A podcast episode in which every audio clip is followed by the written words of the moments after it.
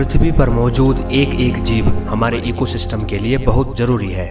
अब चाहे वो धरती पर रहता हो, या फिर पानी में बिचरता हो, या फिर उसका बसेरा पेड़ों पर हो।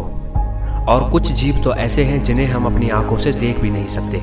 उन्हें देखने के लिए माइक्रोस्कोप की आवश्यकता पड़ती है। लेकिन हमारी पृथ्वी और इसके पर्यावरण को बनाए रखने के लिए हर एक जीव अपनी पूरी भूमिका निभाते हैं। ये बात भी सही है कि आज इंसान इस धरती की सबसे सर्वव्यापी प्रजाति है और वो महाबली बनने में जुटा है। लेकिन आधुनिक इंसानों की प्रजाति, यानी होमोसीपियंस सिर्फ़ तीन लाख साल पुरानी प्रजाति है, जबकि बहुत से जीव इस धरती पर करोड़ों सालों से रह रहे हैं। उस समय से जब डायनासोर हुआ करते थे। क्या आपको पता है, इस धरती पर 6.6 करोड़ साल पहले एक एस्ट्रॉयड गिरा और उसने सब कुछ तबाह कर दिया? डायनासोर समेत धरती की तीन चौथाई प्रजातियाँ खत्म हो गई। लेकिन कुछ जीव जंतु बच गए और उनके वंशज आज भी मौजूद हैं।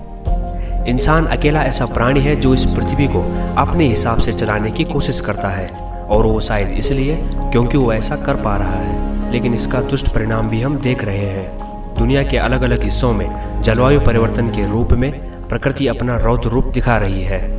पर्यावरण रिसर्चर और अमेरिकी स्पेस एजेंसी नासा लगातार चेतावनी दे रही है कि जलवायु परिवर्तन को रोकने के लिए ठोस कदम उठाने की ज़रूरत है। कहीं ऐसा ना हो कि सब कुछ खत्म हो जाए। सवाल ये भी है कि जिस तरह 6.6 करोड़ साल पहले एक एस्ट्रॉयड पृथ्वी से टकराया और सब कुछ खत्म हो गया, क्या भविष्य में फिर ऐसा हो सकता है? आप डरिए मत। फ़िलहाल अगले 200 सालों के लिए ऐसा कोई खतरा नहीं है।